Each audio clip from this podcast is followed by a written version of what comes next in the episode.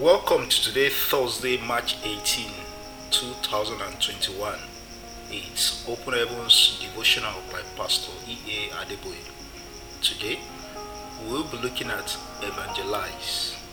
Matthew chapter 28, verse 19 is our memory verse. Go ye therefore and teach all nations, baptizing them in the name of the Father, and of the Son, and of the Holy Ghost. Be reading that same Matthew chapter 28, verse 18 to 20 as our Bible text. And Jesus came and spake unto them, saying, All power is given unto me in heaven and in earth. Go ye therefore and teach all nations, baptizing them in the name of the Father, and of the Son, and of the Holy Ghost, teaching them to observe all things whatsoever I have commanded you. And lo, I am with you always, even unto the end The charge to win souls is not a suggestion, it is a command. In other words, it is non negotiable. Every true believer must carry a burning desire and burden to reach out to the unsaved. If you love Jesus, you will preach his gospel to the lost because he does not desire the death of sinners. He wants every sinner saved. Ezekiel chapter 18, verse 23. Matthew chapter 19, verse 29 says, And everyone that hath forsaken houses, or brethren, or sisters, or father, or mother, or wife, or children, or lands, for my name's sake, shall receive an hundredfold and shall inherit everlasting life. From the passage above, we see that God will generously reward everyone who participates in evangelism because they are in partnership with Him.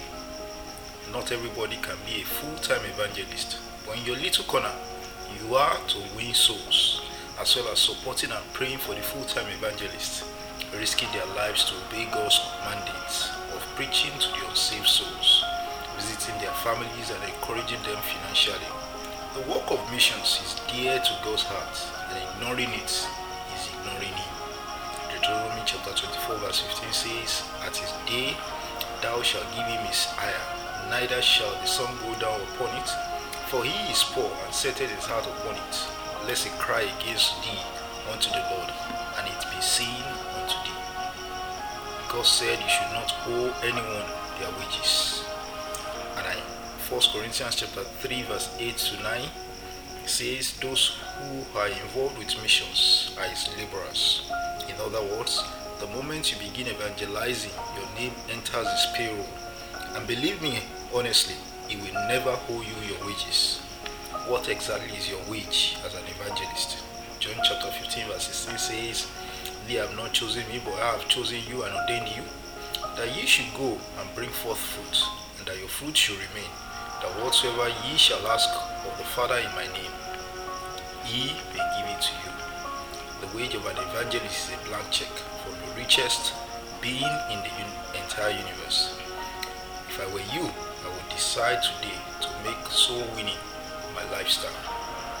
Our action point for today pick up your phone and call somebody to tell them about Jesus Christ now and make this a habit. God bless you and have a wonderful day ahead.